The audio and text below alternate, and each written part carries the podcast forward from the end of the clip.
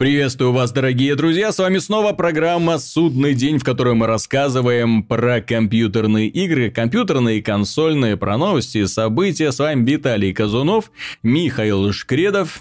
Привет. Немножко подболевший и Артем Дыдышко. Здравствуйте. Главный редактор белорусского издания «Виртуальные радости», опять же, как несложно догадаться, посвященное компьютерным играм. И начнем мы с них, с них любимых. Появилось их достаточно много, к сожалению, большая их часть принадлежит к инди-сцене.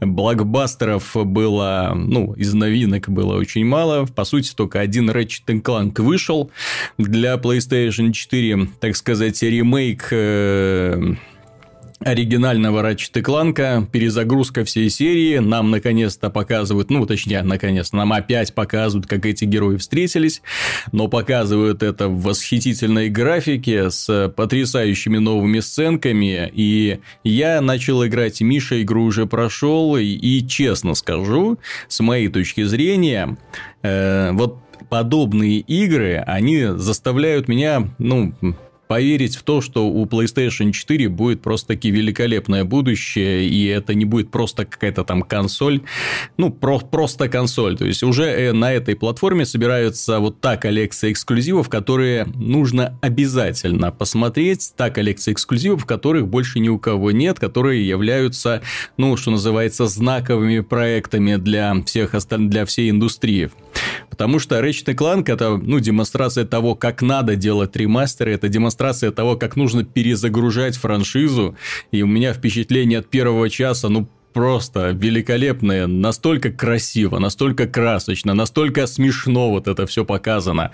И графика замечательная. Ну, графика, как сказать, там в роликах графика замечательная, потому что ролики э, созда... пререндеренные создавались отдельно. Ну и в самой игре все тоже очень и очень хорошо.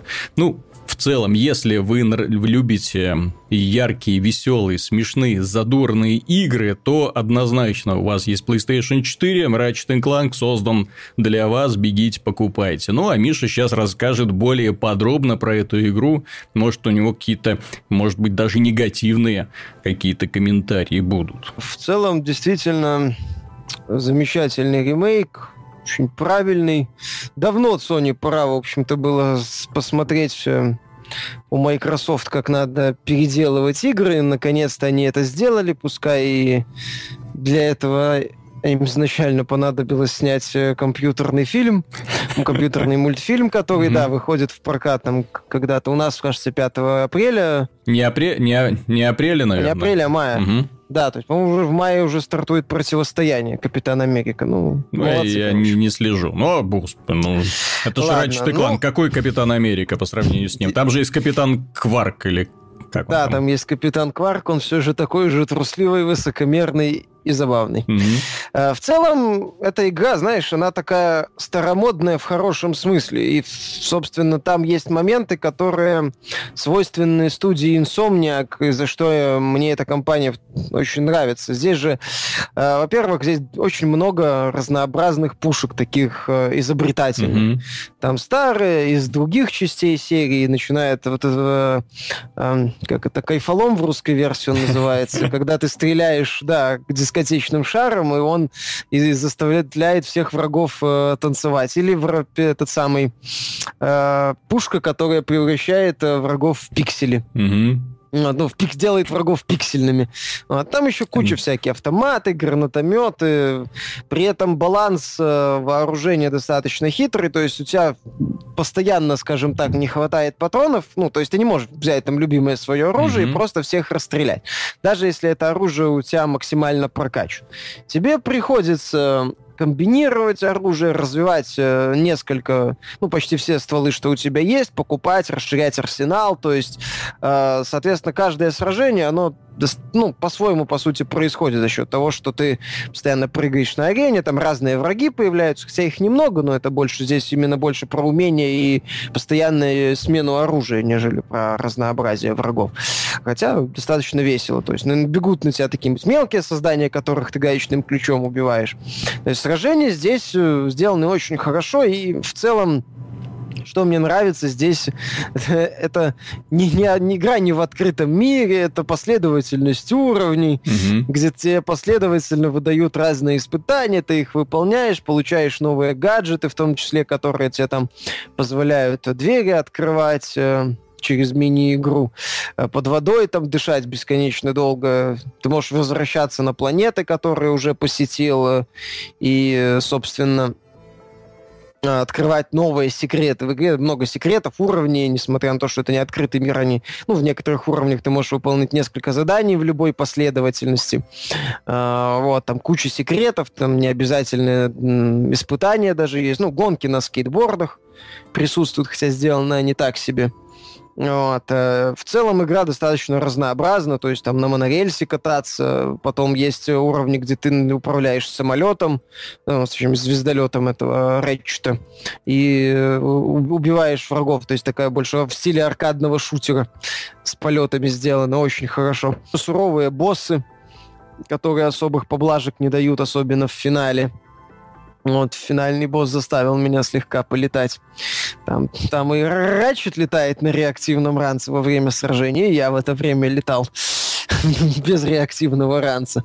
То есть игра э, достаточно, я бы не сказал, назвал ее супер легкой, несмотря на ее, так сказать, э, детский, ну, детский такой внешний вид. Хотя, собственно, старые, старые игры, они никогда не были легкими, несмотря на то, что у них, то есть детский внешний вид и легкая, ну, невысокая сложность никогда не были синонимами. Ну, ты знаешь, мы ну, про, про это уже говорили, то, что многие разработчики почему-то думают, что детская игра значит примитивная игра. Это нет. Детские игры должны быть сложными. Я вот смотрю по своему сыну, он выбирает наоборот такие максимально тяжелые игры, и потом проходит их и получает огромное удовольствие. Вот недавно Hotline Miami 2 прошел на максимальном уровне сложности, чем меня удивил.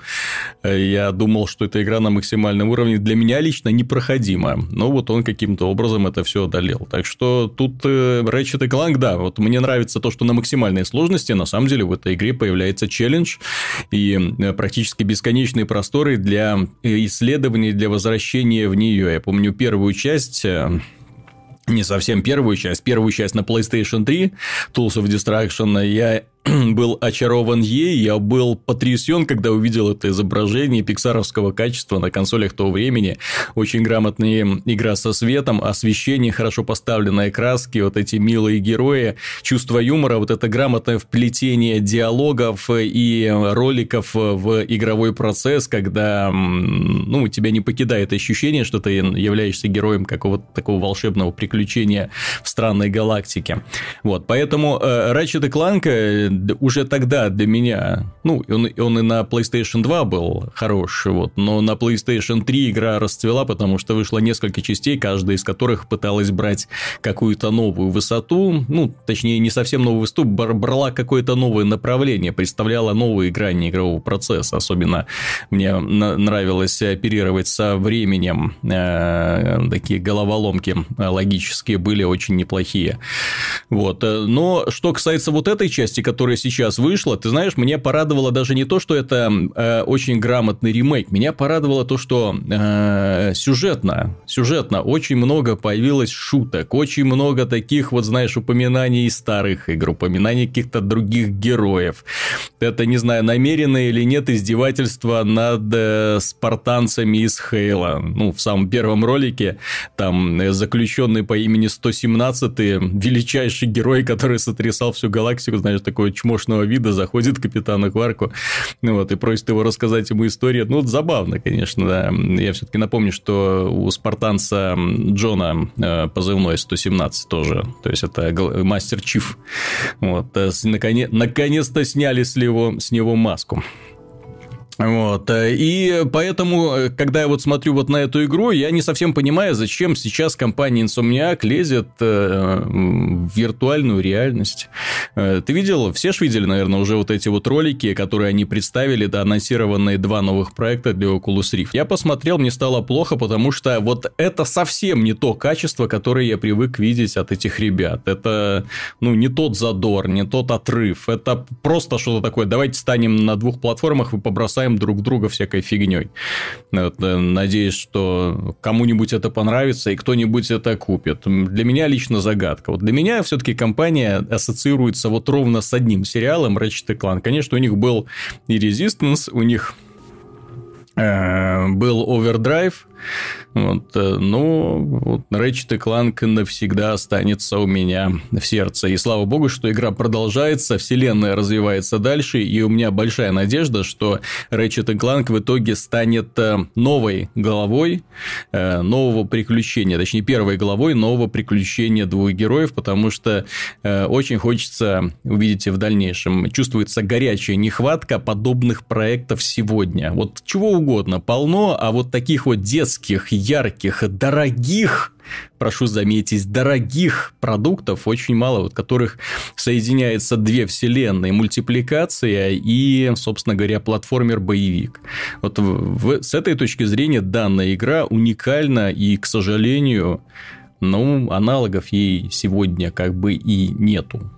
Ну, где еще можно найти яркую, дорогую игру, детскую? Вот э, какая платформа нам ее подарит? М? Ну да, еще Nintendo, но у них всегда с сюжетом, мягко говоря, не все хорошо. Ну, точнее, они просто ему не уделяют внимания. Собственно, врач он местами рваный, особенно под конец, mm-hmm. заметно. Ну, что, в общем-то, не отменяет того, что он здесь есть, и в целом не так уж и плохо.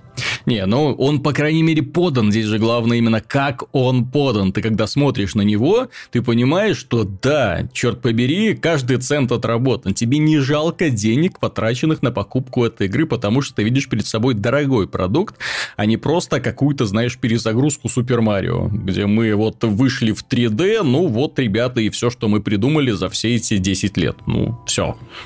Больше мы ничего не хотим делать. Не там как-то расширять, раздвигать, менять. Нет, нет, нет, нет, только не это. Вот, а то уж это, это лишнюю денежку нас снимут. Они ж э, новость промелькнула, точнее слух э, о том, что компания Nintendo собирается менять стратегию выпуска своих игр.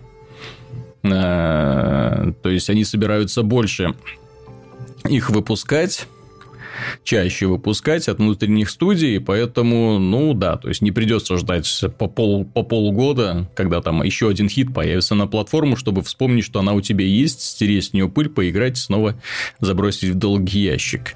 Чем черт не шутит, может это им и поможет при продвижении Nintendo NX, хотя я не очень, не очень в это верю. Артем, есть к тебе вопросец у меня. Да. Да. Рад ли ты тому, что в Steam появится официальный эмулятор Sega Mega Drive? Ну да, конечно, я же известный любитель олдскула. Вот. Не, а почему нет? Много хороших игр. А где злорадное издевательство по поводу того, что консоли теряют эксклюзивы? А тут не просто консоли, здесь вот целый весь ряд консольных игр для старой консоли Sega Mega Drive я не думаю, уходит на PC. Там сейчас такой конкурент. Не, я же не то, что не люблю консоли, я не говорю, я не люблю, когда PC-шный разработчик уходит на консоль и э, пытается сделать вид, что выпустив игру для консоли, консоли, он затем mm-hmm. ее может там легко перенести на ПК, и никто не заметит разницы. Вот, как это было с CD или там с беседой. Mm-hmm. А, ну, как бы на Sega Mega Drive, вот, наверное, ни один мой любимый разработчик ПКшный вот не уйдет и не унесет с собой мои любимые хиты. Я так не представляю себе, чтобы Piranha Bytes выпустила это свой, как его сейчас проект, э, ну, их, их новую серию, которая вместо Ризана, чтобы они выпустили ее там под Sega Mega, и на ПК вышла там какая-то несчастная подделка. Ну, здесь меня позабавило в том, что, знаешь, это было анонсировано с такой помпой, что вот мы выпускаем официальный эмулятор Sega Mega Drive. Я прошу прощения, но существование эмуляторов для старых консолей ни для кого не секрет. Э, ни для NES, ни для SNES, ни для Sega Mega Drive. Еще в мохнатые 2000-е годы уже вся коллекция Sega Mega Drive была доступна. Я, честно, вот... Э, меня, конечно, смешила немножко э, информация, когда они передали, переделали Sega Mega Drive Collection, выпускали на PlayStation 3, потом пытались выпускать это на других платформах, ну, просто смешно было, потому что, ну, вот э, эти игры, данные продукты, они в шаговой доступности ото всех. Но также меня еще веселит компания Nintendo, которая хиты э, с NES, ну, у нас больше известный как Dendy, хиты с этой системы Nintendo Entertainment System, они э, продают у себя в магазине за 15 долларов в среднем. Вот такие страшные цены.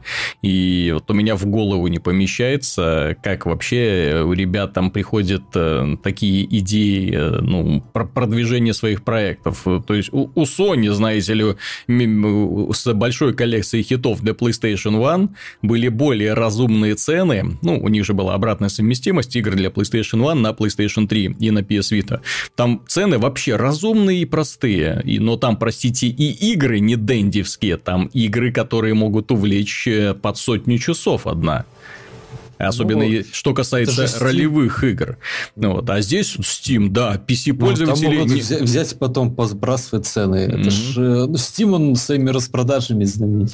Не, я, мне просто э, здесь не в том даже э, шутка, в то, что они выпустят эту, этот самый эмулятор. Шутка в том, что они выпускают эмулятор на платформе, где этот эмулятор есть миллион лет, где все эти игры, все эти ромы находятся вот, на, нажал клик, и вот они все у тебя. Вопрос в другом, том, что э, толком-то как бы никто уже и не играет в подобные игры. Даже Comic Zone, ну да, ностальгическое там недавно.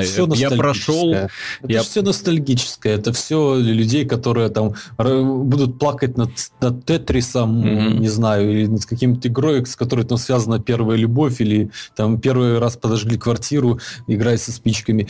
Вот. У меня, не знаю, мне вот автор недавно писал про эмуляцию того же GameScube или Dreamcast. Я не скажу, что это интуитивно понятно. То есть, как бы легко, но PC-шники сейчас не те, им сейчас не хочется ставить себе там три дополнительные утилиты, вот, э, разбираться там в 10 опциях, где, где что можно кликнуть. А Steam э, это все-таки платформа, ну, удобная, пользуются все. Ну, хотя да, по поводу управления тут я с тобой соглашусь. Соглашусь, вот. потому что, да, когда ты запускаешь какой-нибудь такой эмулятор, особенно криво написано, возникает ощущение, что ты попал в какую-то какую-то параллельную вселенную, где какие-то свои собственные обозначения, где-то нужно еще воткнуть геймпад, подружить этот геймпад с симулятором, хотя он уже должен как бы автоматически под, подгружаться, но нет. Почему-то какие-то возникают вот сложности на ровном месте. Ну, тем не менее, я, ну, новость просто спасибо, спасибо компании Sega, хотя бы за это, потому что комп- поверить в то, что ком- компания Nintendo когда-нибудь выпустит эмулятор Super Nintendo в Steam с богатым совсем набором хитовых игр, я не смогу никогда, потому что эти ребята за свои хиты держатся, ну, вот всеми конечностями, никому не дадим никогда, только за деньги, только сейчас. Хочешь поиграть в Марио мохнатого года, покупай. Хочешь поиграть Legend of Zelda самое первое, плати пятнашку. Ну, то есть там, ну, совершенно такие, знаешь, очень странный такой вот подход, и мне вот очень разозлила новость. Я, честно, очень переживал за ребят, потому что товарищи решили сделать сайт, у нас эта новость была, решили сделать сайт, и на этом сайте предоставили ремейк э, самой первой Зельды, но перерисованы. То есть люди могли пройти пару уровней буквально для того, чтобы, ну, вспомнить, что это такое, ну, порадоваться. Ну, в конце концов, ребята, фанаты, ребята сделали, опять же, для оживления внимания к играм. Но Nintendo заблокировала этот ресурс, потому что день никто не может получать деньги за счет наших франшиз. Окей, ребята. Ну, так если вы думаете, что вы только сами будете продвигать э, франшизы век интернета, ну, ну, успеха вам большого. Успеха. На Ютубе с вами уже никто связываться не хочет, в Твиче. Вот, э, посмотрим, к чему придет это дальше, когда вы ставите подножки даже собственным фанатам. Вот э, я это не очень понимаю. Кстати, по поводу таких вот неожиданных решений, меня еще порадовала новость о том, что Shadow Complex Remastered э, выходит на PlayStation 4 уже 3 мая. А это, отмечу, одна из лучших Metroidvania в принципе, которая хит, хит для Xbox 360.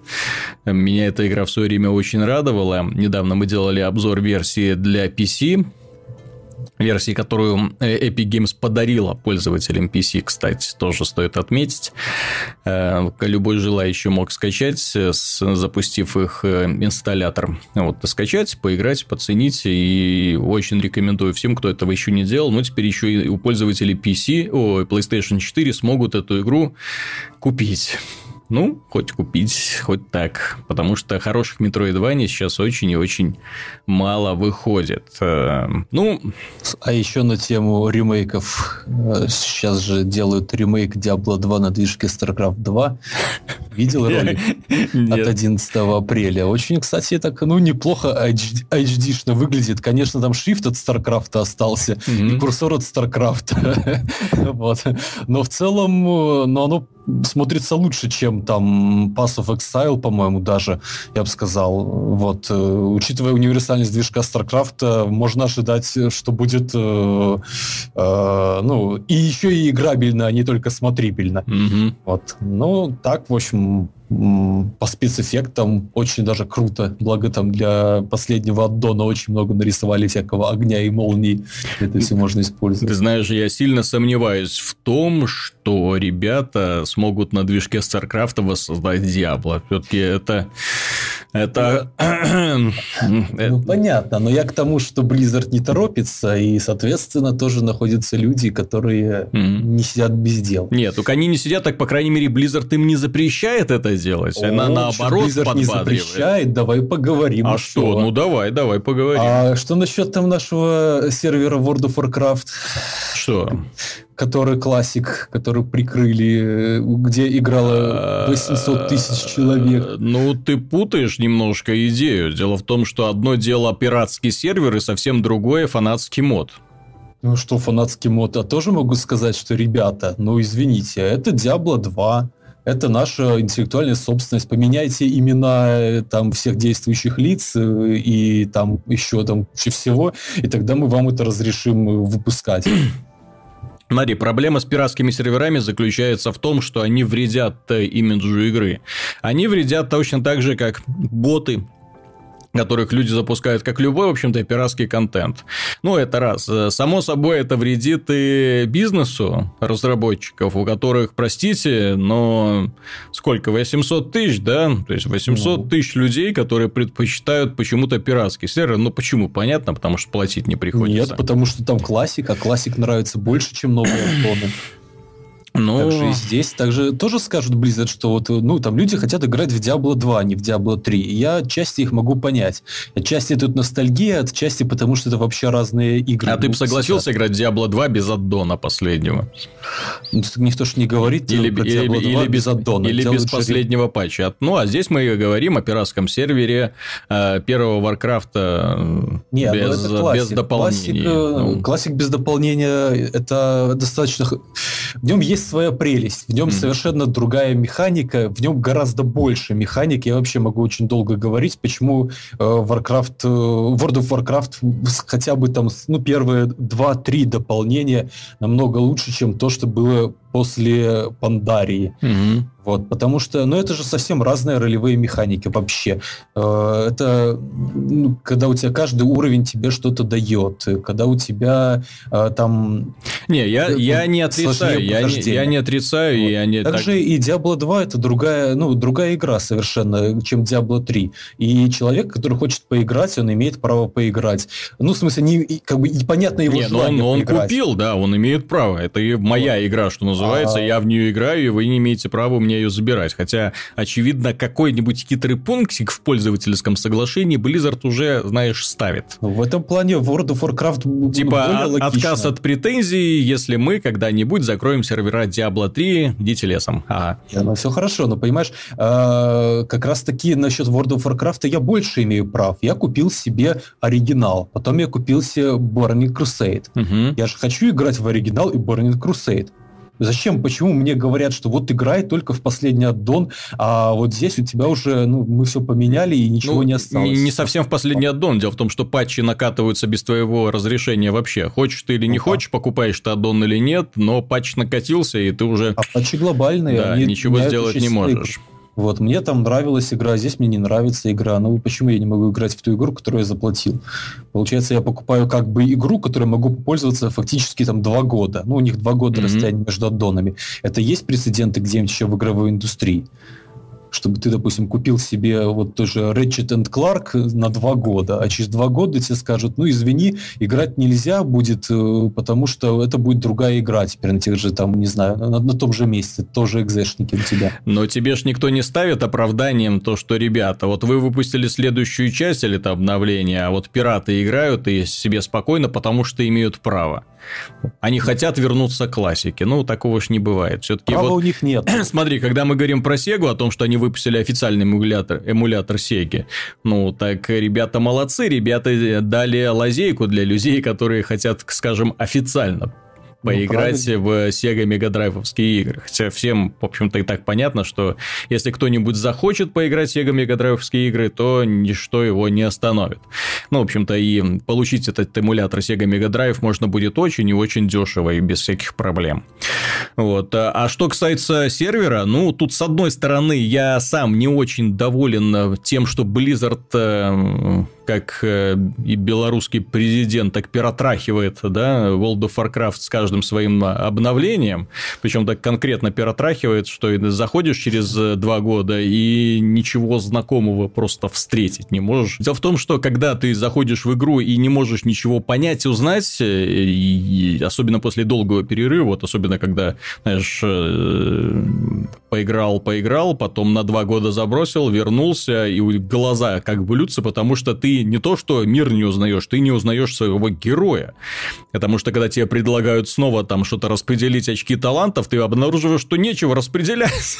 Очень, очень смешно было, да, Ребят, а, а, куда, что, как мне вкачивать? Не надо, все, мы обо всем подумали, тебе больше не надо ни о чем думать, все хорошо. Может, вы еще играть за меня будете? Ага, как в мультике советском, да?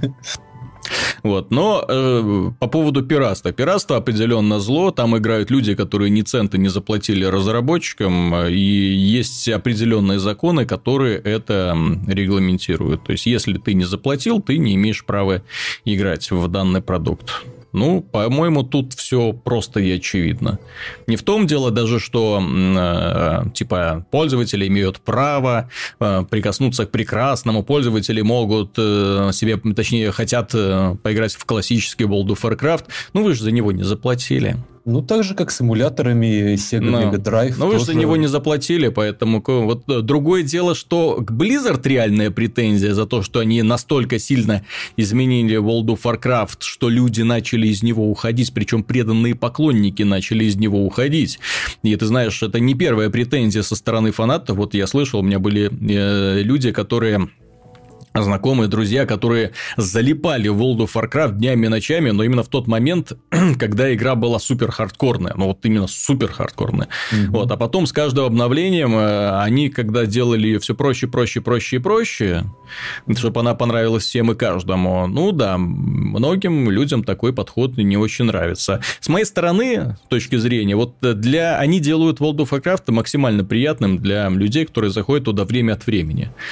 Ну, сессионная Оц, игра. Оценивать я, игру, знаешь, да, да. Я не столько даже mm-hmm. про World of Warcraft, а просто в принципе, в принципе о том, что да, хорошо, там вы не даете делать ремейки своих игр, вы не любите пиратские эмуляторы, это все понятно, но, наверное же, это повод задуматься, да, то есть если вы закрыли, то, наверное, может стоит подумать, что эти 800 или 900 тысяч человек, они могли бы быть у вас, если бы вы открыли рядом, рядом с вашим обычным сервером, которому последнее обновление, сервер классически. Даже русские вот эти вот фоплей, да, по-моему, которые э, выпускали Lineage, даже они допетрили до того, что можно выпустить Хроники 1 на рейтах 1x. Ну, те, кто знает, что такое Lineage, что такое 1x в Lineage, да, mm-hmm. они, ну, поймут, что это а, действительно ну, а, боль. А, поясни, поясни немного просто. А, ну Не что, все играли. По... Значит, э, так, в общем, Lineage это такая игра, которую можно назвать стратегией, в которой ты играешь одним юнитом. И ты этого юнита должен развить до такого состояния, чтобы он в твоей армии, ну, армии твоего клана что-то значил. При этом экономика, ну, это самое главное. Для того, чтобы твой персонаж что-то значил, он должен быть хорошо одет. А экономика сделана абсолютно как в реальном мире. То есть стоимость предмета чисто рыночная. Ты не можешь купить нужный тебе предмет в магазине, ты его должен найти на рынке. Для того, чтобы его купить, ты должен получить деньги, и для этого тебе нужно продать что-то. Ну, продаешь ты тоже по рыночной цене. То есть, э, соответственно, ты должен смотреть, ага, вот сейчас на этот ресурс спрос большой, я возьму его там за ночь, там насижу, набью очень много, продам, и тогда куплю тот предмет, который мне нужен. Причем продавать я тоже должен в реальном времени. Я, мой персонаж должен сидеть и продавать. Пока он продает, он не фармит, он не играет, он ничего не делает. Дальше начинается самое интересное, это рейты. Ну, рейты — это множители. То есть э, на официальных серверах множители там 1x, это значит, что очень тяжело выбиваются все ресурсы, очень мало денег, очень мало опыта. Соответственно, для русских казуальных пользователей поднимаются рейты там, ну, в два раза больше, в четыре раза больше, в шесть раз больше.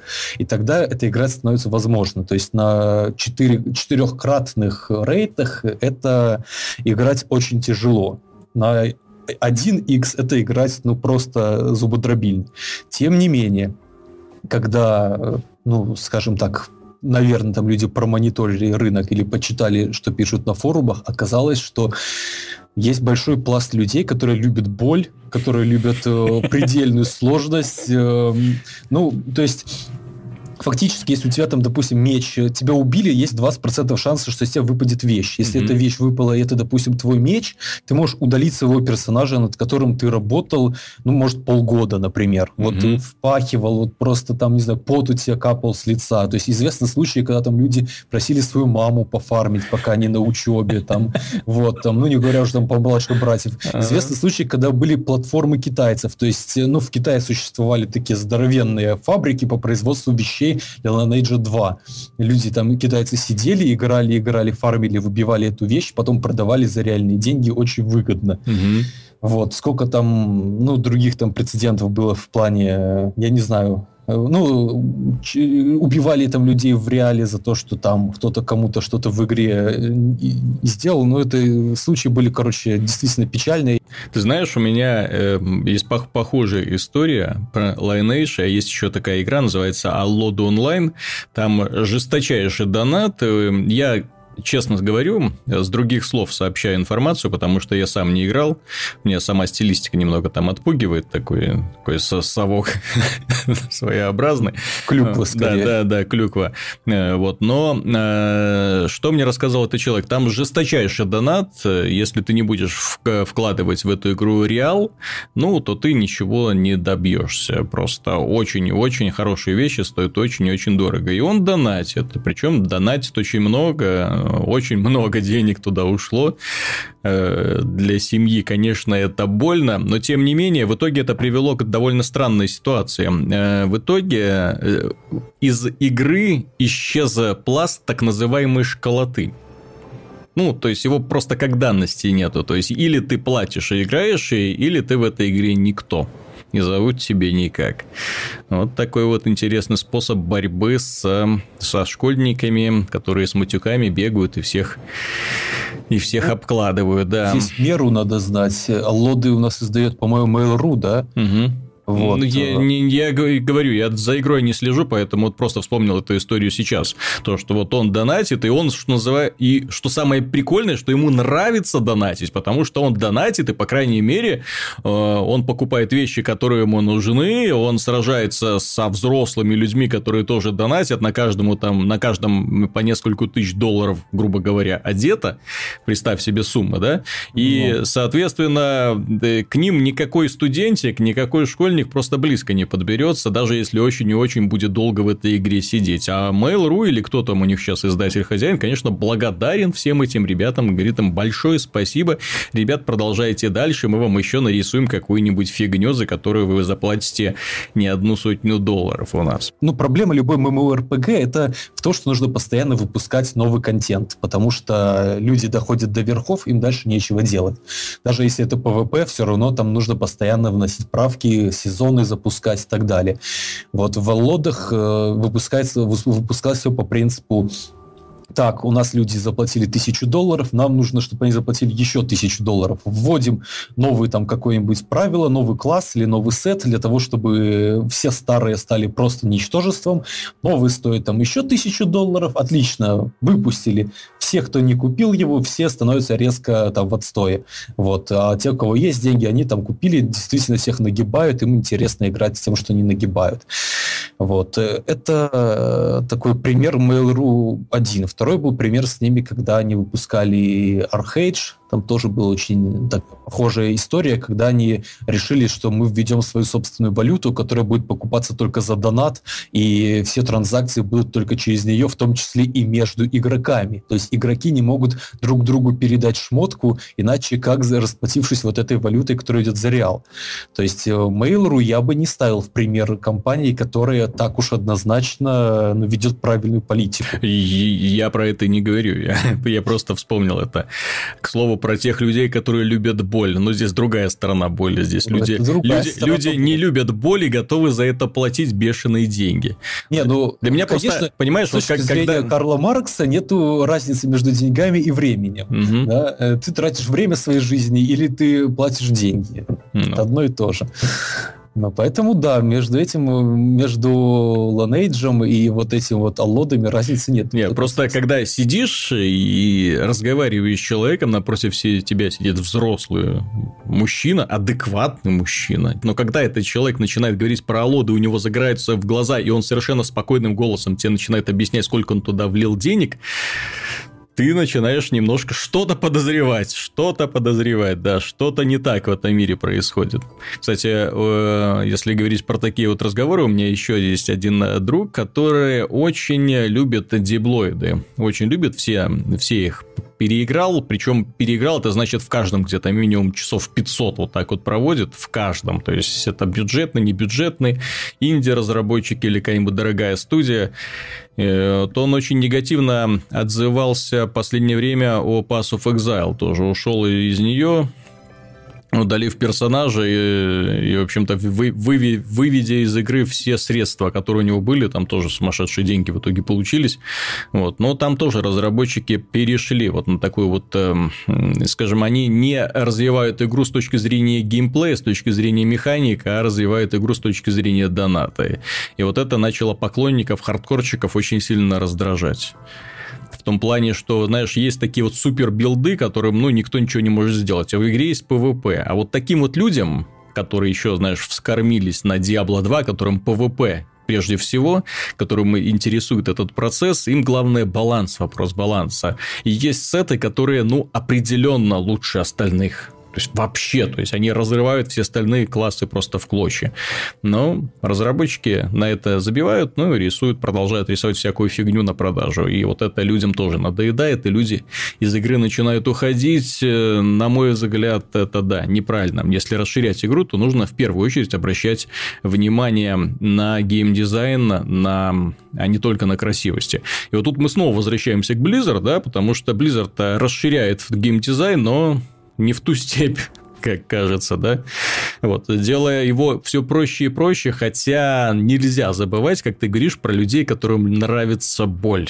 Вот именно этим людям стоило бы выделить отдельный Warcraft, сервер Warcraft. Знаешь, есть просто, там э, есть категория, там role-playing Warcraft сервера, да, и PvP сервера, вот, и можно было бы сделать сервера там... Хардкор. Хардкор, да, где классические правила, классическая система прокачки. Конечно, под это пришлось бы еще и все сеты пересмотреть, пере делать, но тем не менее, вот, думаю, это бы привлекло и вернуло в игру огромное количество людей.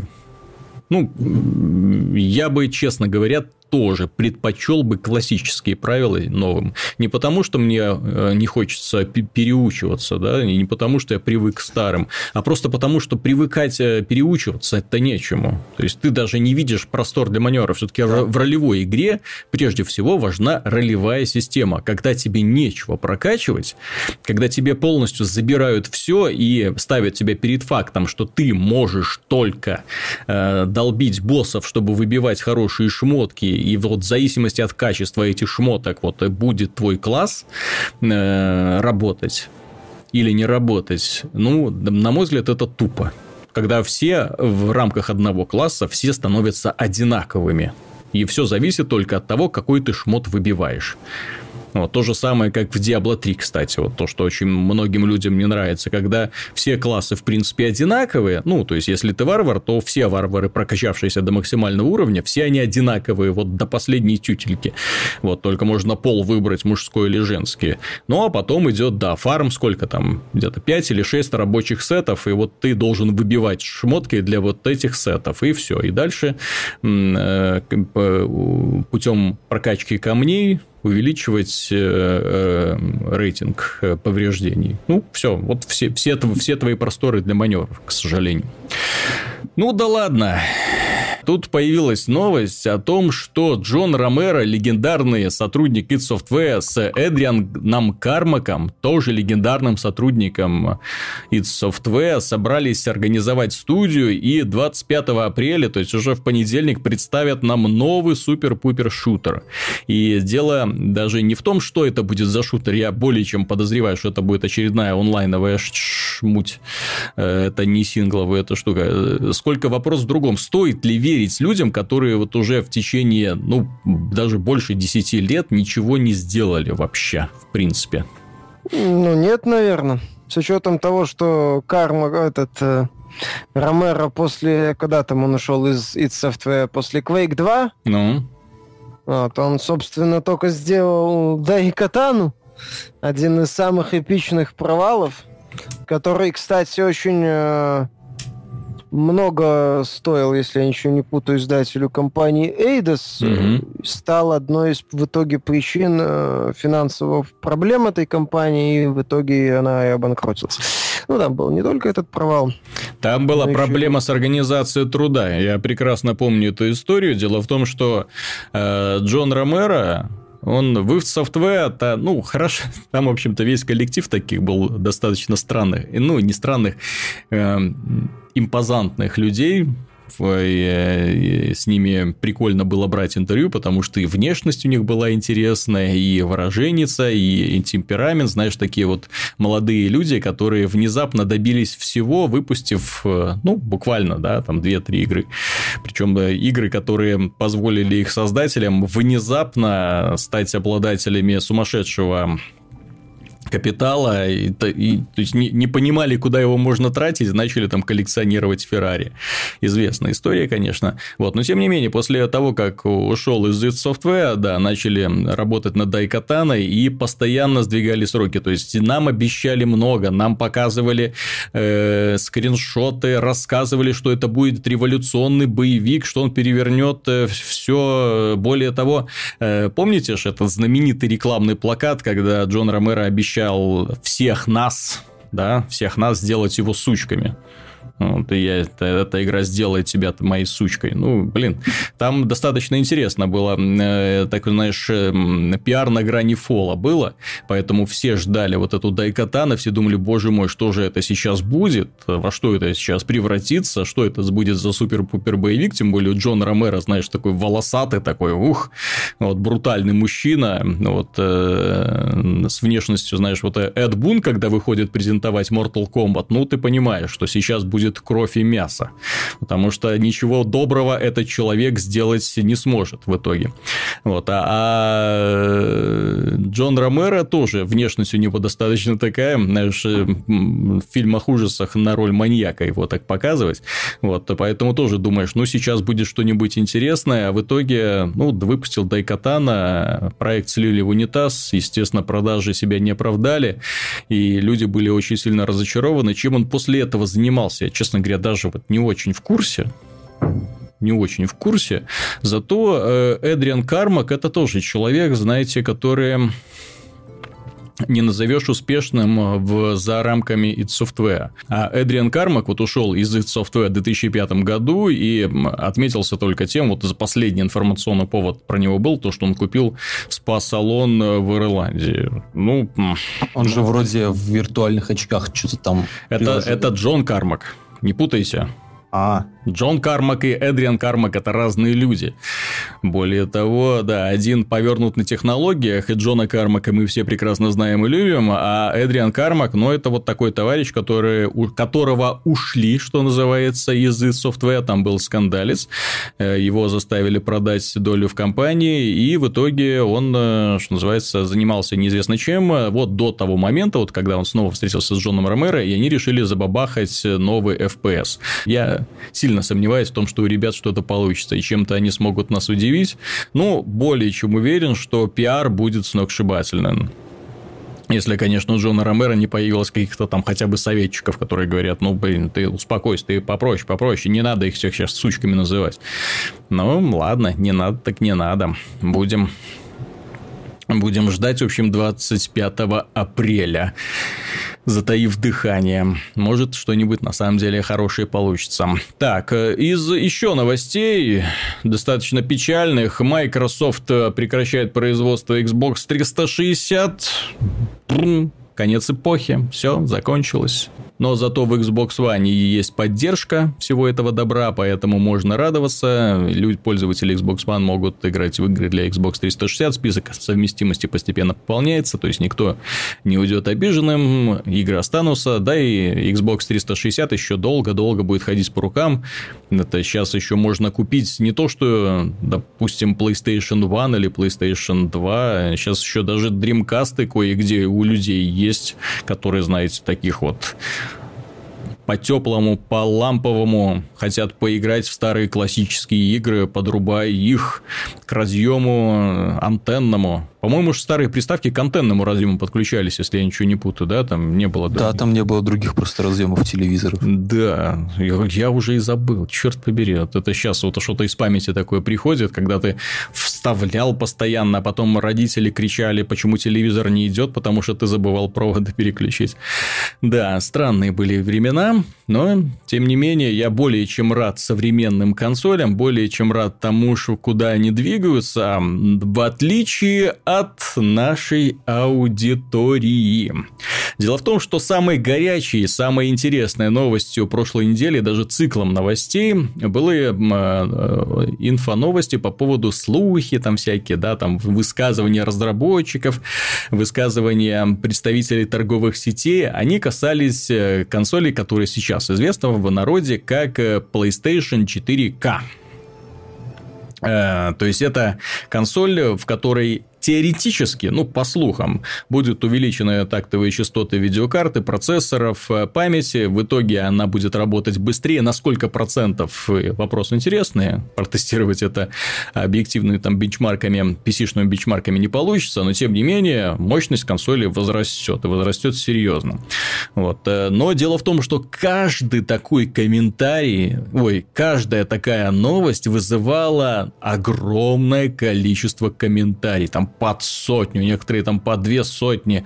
И люди вот четко разбивались на два лагеря, которым это в принципе нравится, и люди, которые это, в принципе, не нравится. Причем э, PC-шники, я, честно говоря, не понимаю еще, откуда вот такой класс до сих пор сохранился. Вот еще есть такой класс PC-шники, которые воюют с консольщиками. Хотя, на мой взгляд, э, в современных реалиях это уже одно и то же. То есть, ну, это воевать, что называется, с воздухом, с тенью, потому что игры на всех платформах выходят одни и те же. Но что касается выхода и э, вот предстоящей вот этой консоли следующего поколения, поколения, вот представители GameStop заявил о том, что они рады тому, что рынок будет оживать, они рады тому, что придут шлемы виртуальной реальности и ждут консолей нового поколения, то есть они уже ждут консоли нового поколения, и более того, они называют этот процесс неизбежным, они неизбежно ждут, что это случится.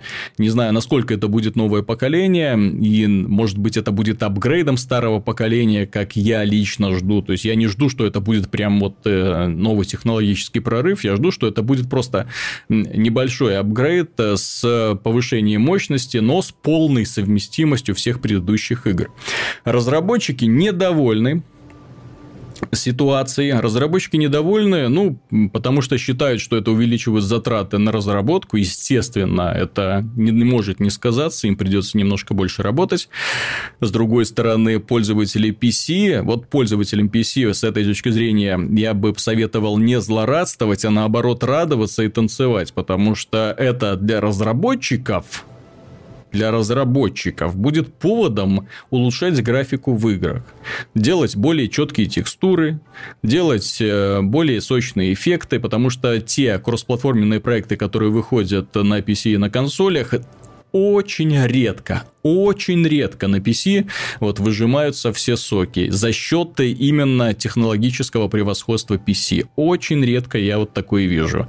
В массе своей это добавление таких вот э, едва видимых эффектов, э, ну, антиалязинг, естественно, эм, Тени лучше работают, более высокое разрешение теней, возможно, с отражениями что-то меняется. Ну, вот последним ударом это был, конечно, Dark Souls 3, в котором средние, высокие, максимальные настройки, я вот щелкал, вот просто так вот, средний, высокий, максимальный, средний, высокий, вот, то есть я переключался между этими настройками, я в упор не видел, что меняется. То есть, вообще, то есть, и, ну, э, у меня лично, да, FPS был э, около 60 всегда, но я просто не видел, что меняется в процессе процессе.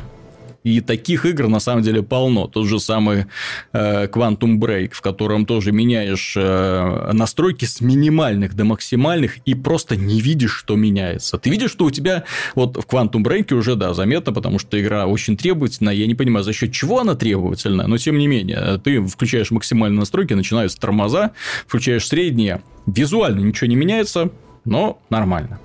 Все хорошо, плавненько идет странно это все. Вот. Э, и поэтому э, то, что сейчас будет происходить, я надеюсь, то, что все слухи оправдаются. Я очень хочу верить в то, что появится новое поколение, ну, предпоколение, промежуточное поколение, которое будет э, превосходить по мощности существующее, что это позволит разработчикам э, выпускать игры с более продвинутой графикой, в том числе в кроссплатформенных проектах, чтобы и на PC эти проекты выглядели замечательно. Ну, естественно, пользователи консоли, которые купят вот это новое поколение, радовались и смотрели на это. Касательно критики, данного решения, точнее даже не критики, а касательно поддержки данного решения, у нас вот пользователь э, Декстер привел очень разумное мнение по поводу всей этой ситуации. Процитирую. К вашему сведению, за этот же промежуток времени на PlayStation 3 было прилично больше хитовых эксклюзивных игр, а при всей легкости и освоении PlayStation 4, кстати, немаловажно, да, то есть то, что мы, по сути, сейчас имеем дело с поколением, на которое проще всего разрабатывать игры. Это проще всего делать игры, это касается Xbox One, PlayStation 4 и PC, это вот практически одинаковой архитектуры. x86, соответственно, ну, переносить игры с одной на другую, да, казалось бы, должно быть проще. X64. Да, то есть это не ад, который был в прошлом поколении, это не тот ад, когда людям приходилось мириться с э, процессорами программе процессор Cell, да, на PlayStation, да, на PlayStation 3, когда им приходилось вот голову выворачивать, чтобы понять, как с ним работать, при отсутствии документации. Sony даже на тот момент еще разработчиков документации нормальной э, не могла обеспечить. Приходилось людям со, своими способами какими-то придумывать всякие приемы, чтобы его асимметричную архитектуру задействовать. В общем, были те еще времена. Тогда вопросов не было, тогда люди выпускали игры, вот и реально игр было очень много, особенно эксклюзивных игр для PlayStation 3. Вот сейчас, ну вот да, мы радуемся. Ratchet Clank вот, вышел, ну и скоро Uncharted 4 выходит, э, ну и э, все, да. Продолжу цитату. Вот. А при всей легкости освоения PlayStation 4 ситуация радикально противоположная. Мы видим практически одну мульти в качестве ниже среднего и малое количество приличных эксклюзивов. Зато ремастеров завались, жри не хочу. Что из себя представляют нынешние консоли? Где это ваши вставил диск э, в тугой и тонкий привод, мой любимый PlayStation, и начал играть? Ну да, опять же, это негативный фактор тоже. Огромное гигабайтное обновление в день релиза, Day One Patch по-моему, стали нормой. тоже я очень сильно переживаю по этому поводу. Э, Просто, простота бытия испарилась, и непонятно, с чем это связано вот в данный момент, потому что простота разработки э, на самом деле присутствует, но игр стало меньше, зато все увлекаются ремастеры. Ну, кстати, по поводу ремастеров, тут товарищ Кондаков пишет, что с опаской жду момента, когда на PlayStation 4 Neo да, выйдет первый ремастер с обычной PlayStation 4. Типа, теперь наша игра и в Neo мод работает, купи еще раз. Вот, ну, я думаю, что такого не будет в принципе. Я думаю, что все будет ограничиваться патчами, повышающими разрешение, повышающими графику, текстуры какими-то. Э, собственно говоря, для PC подобные патчи выходили. Для, не, для нескольких игр было очень приятно то, что разработчики по это подумали. То есть, есть э, версия игры, на которой ты можешь скачать текст, э, текстурный пак, установить, и, по, пожалуйста, у тебя текстуры лучшего разрешения, чем на консолях. Вот, вот вопрос в другом, почему они сразу не поместились дистрибутив игры, конечно, остается. То есть, в итоге, я ничего страшного в этом не вижу, и я не понимаю, от чего люди бесятся в принципе. То есть, кто-нибудь может вообще прокомментировать, то есть, что? То есть, такое ощущение, что у людей что-то забрали, что у них что-то там, там унизили. Ну, все просто знают, что э, есть формальная совместимость, а есть э, реальные приоритеты. То есть вся ненависть между разными платформами строится не на том, что кому-то что-то не дали угу. вообще, а на том, что кому-то дали что-то второго сорта. Вот ненависть между ПК и консолями, она все на этом держалась. Я говорю, не на том, что кому-то не нравятся консоли, не кому-то не нравится, там, не знаю, что, что, что где-то больше эксклюзив, угу. а на том, что где-то выходит игра как настоящий полноценный крутой релиз, а где-то она выходит по принципу, ну, по остаточному. Вот. И реально на, там, где она выходит по остаточному принципу, она не играется полноценно. Поэтому люди недовольны. Люди боятся, что они станут пользователями второго сорта. Люди вообще боятся, потому что, скажем, снять какое-то количество пользователей постепенно – это обычная практика для многих издателей. Вот. Сейчас вы ведете новые там консоли улучшенные, а мы останемся там вторым эшелоном. Потом вы начнете выпускать тех консолей эксклюзивов, а для нас нет. Люди просто боятся, и все. Люди, возбухающие в комментариях, любят возбухать просто потому, что им нравится возбухать. И это тоже немаловажный критерий. Поэтому, что я могу вам сказать? Ребята, вы как бы не можете влиять на, на, на, на поставщика консолей. Не можете. Поэтому смысл вам чего-то возражать никакого нету. Вот. Если пока вы не будете где-то голосовать в чем-то рублем, вы никуда не сдвинетесь. Если у вас была бы конкуренция между Xbox и PlayStation, вы бы где-то голосовали рублем. Сейчас этой конкуренции фактически уже не осталось. Сейчас Nintendo вернется. Вернется и всем покажет. Ну, покажет что-то свое, очень сильно свое. Покажет Beyond the Good and Evil 2, надеюсь, покажет. Миша, может быть, ты хочешь что-нибудь добавить к этому? Почему люди недовольны? Ну, почему люди ну, недовольны? Во-первых, это противоречит, собственно, одной из основных составляющих консольной философии. Это то, что ты покупаешь устройство на стабильный отрезок времени. Ты mm-hmm. точно знаешь, что его будут поддерживать, ты точно знаешь, что под него будут выходить игры, которые плюс-минус будут работать.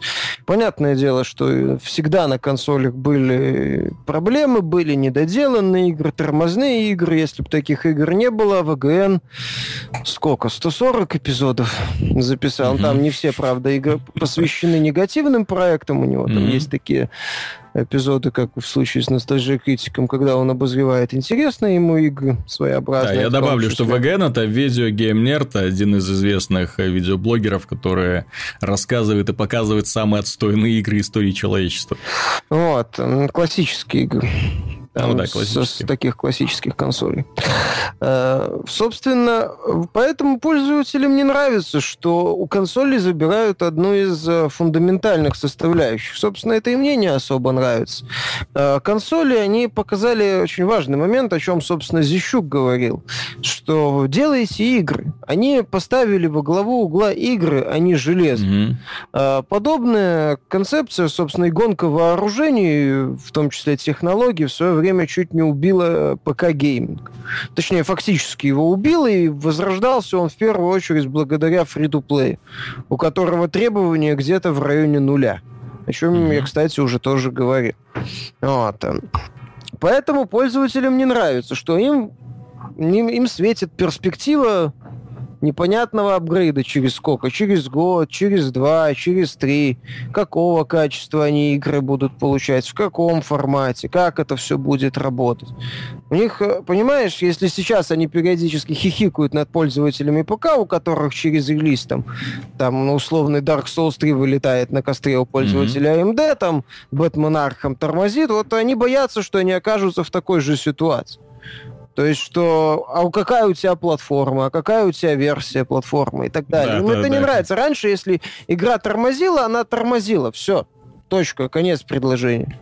Потому что разработчики, ну, не смогли. То есть она тормозила у всех одинаково. Да. И это немного, немного грело душу. Не то чтобы грело душу, скорее, ну... Все страдают вместе ну, со мной. разработчики, да. соответственно, дорабатывают резко, срочно. Это же большое дело.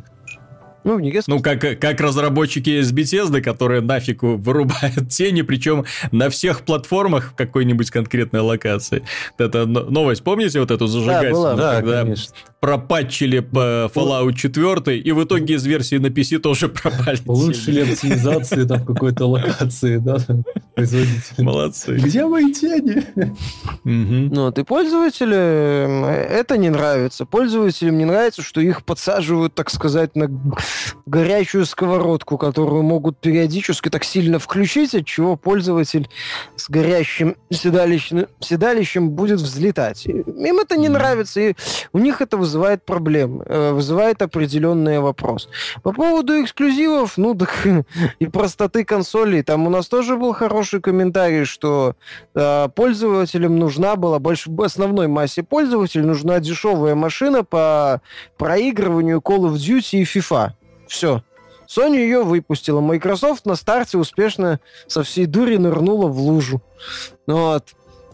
Sony выпустила очень э, хорошее, удобное устройство. Оно стало популярно среди пользователей Call of Duty и FIFA. Вот и все.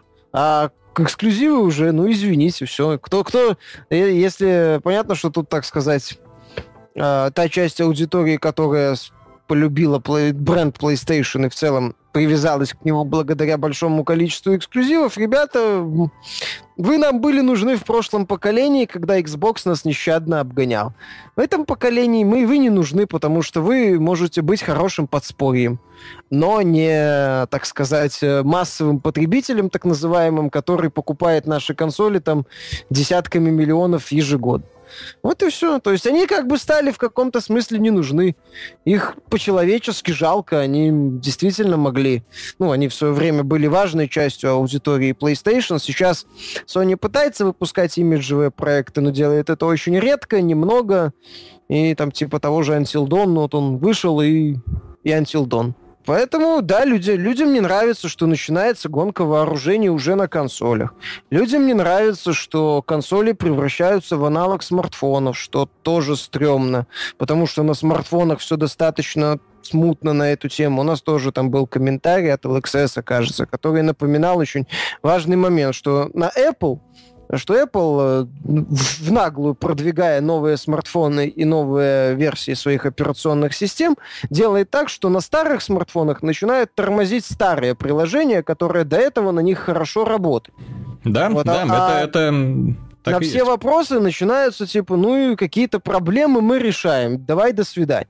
То есть им не нравится. Пользователь, когда, когда пользователь покупал консоль, он знал, что он покупает игровую систему на ближайшие 5 лет. Все без оговорок. Сейчас он покупает консоль, он покупает, наверное, консоль, которая год, два, три, четыре, может быть, будет как-то вот так вот работать.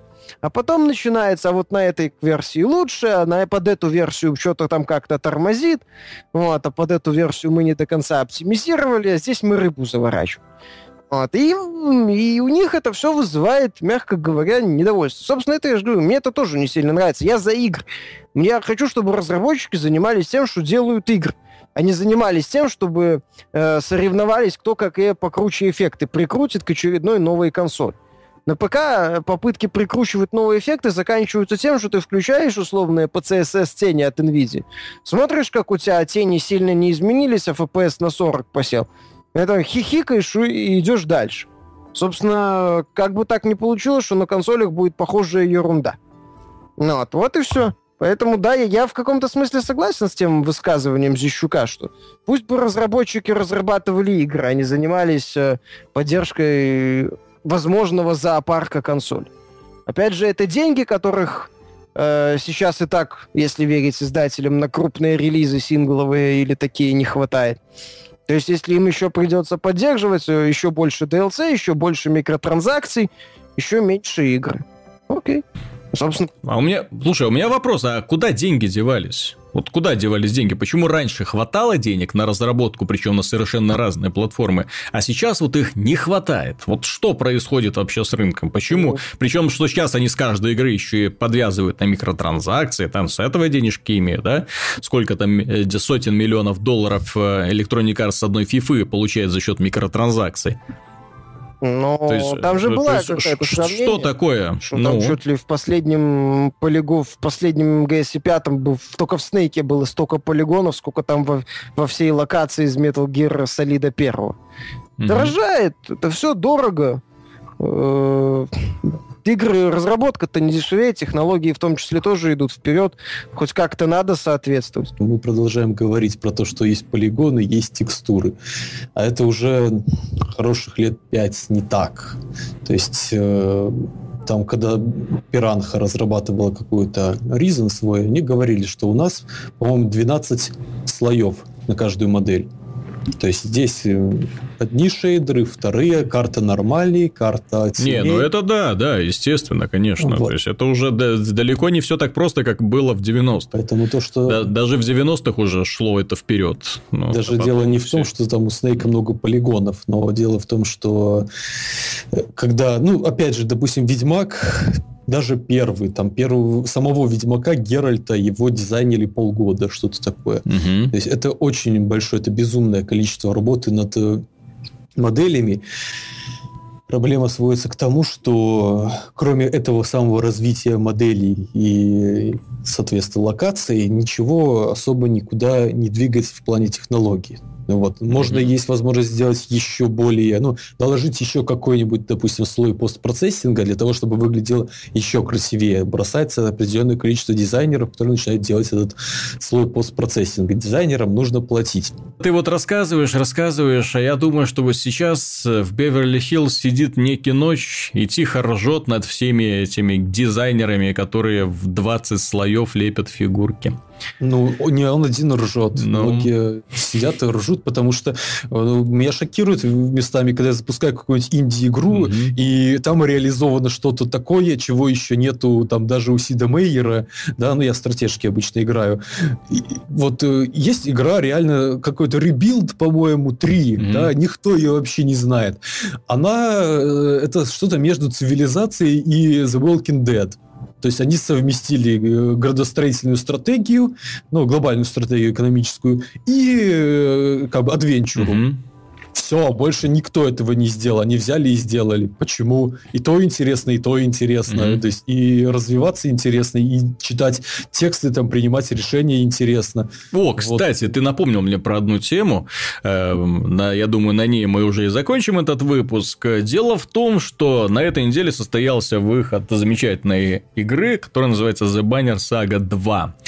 Первая часть была одной из лучших игр 2014 года, несмотря на всю дешевизну создания, несмотря на то, что создавалось небольшим коллективом разработчиков, э, ну... Выходцев из BioWare.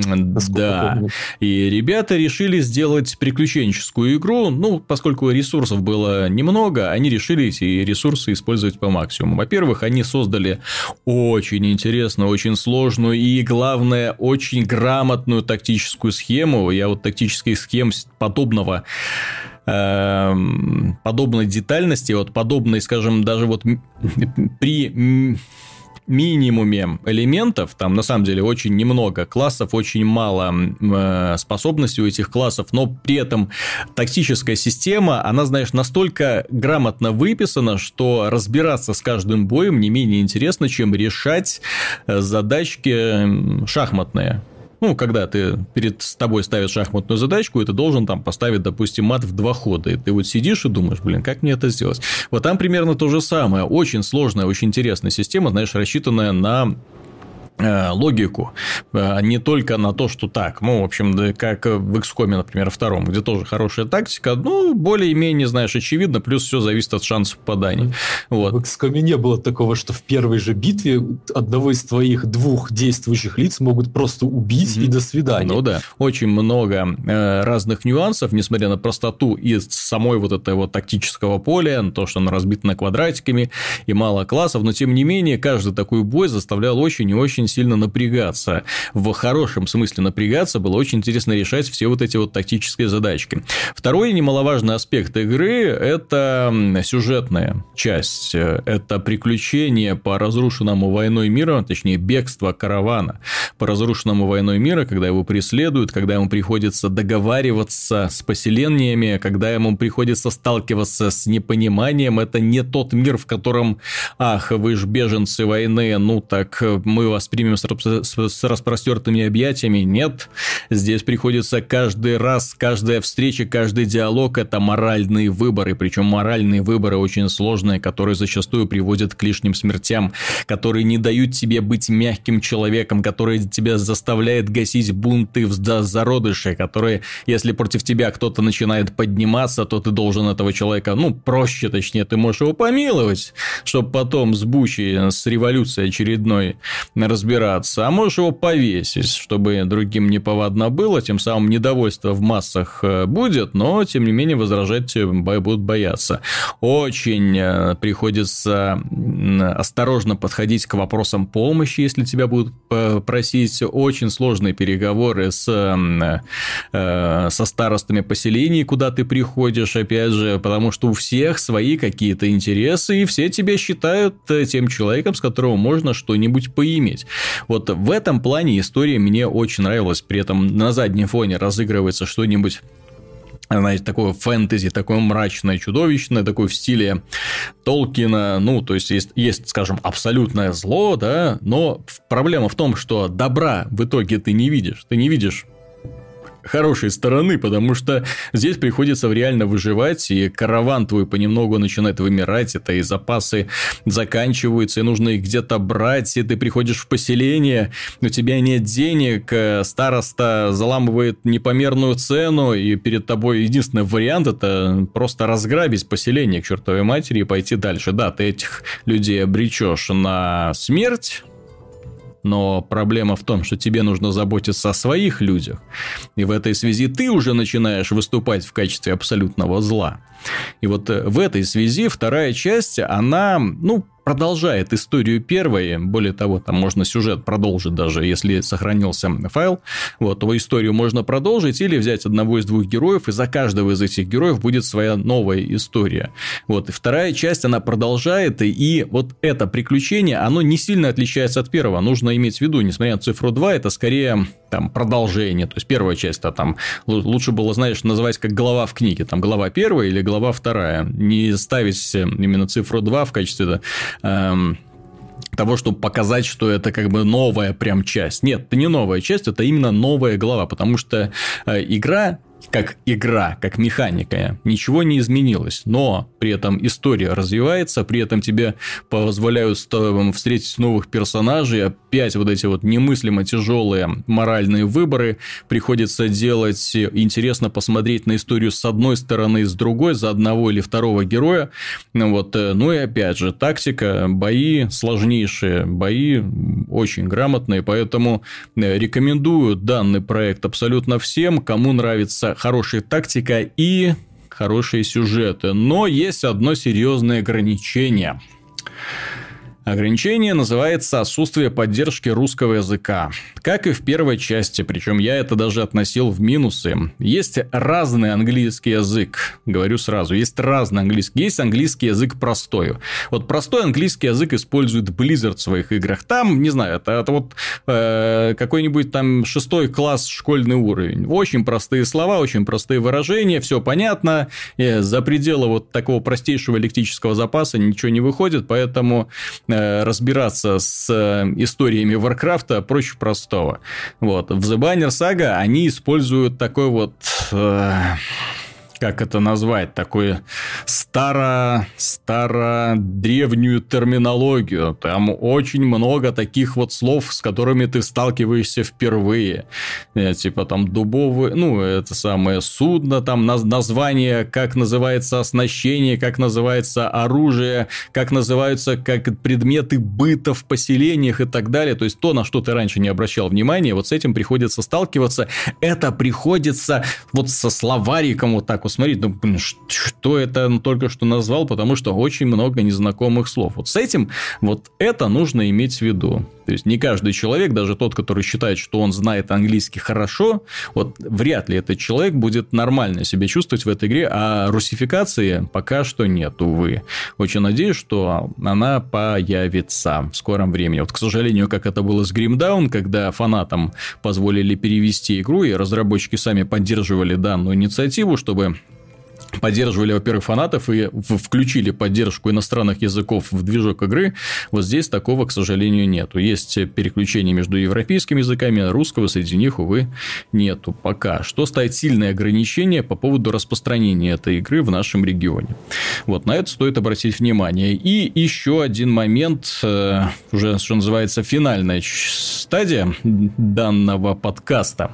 Дело в том, что 25 числа спадет эмбарго по поводу игры Alienation. Это игра, которую созда- делали создатели Dead Nation. Замечательный боевик. И тогда мы вам в подробностях расскажем, что же это такое. Потому что продукт на самом деле получился, во-первых, красивенный, во-вторых, интересный. Ну вот, ну вот что касается красоты, то так убивать, так смачно убивать инопланетян еще никогда у меня не получалось. Так что на этом, дорогие друзья, у нас все. С вами был Виталий Казунов, Михаил Шкредов. Пока. Миша, желаем тебе скорейшего выздоровления. И Артем Тыдышко. До свидания. До скорых встреч.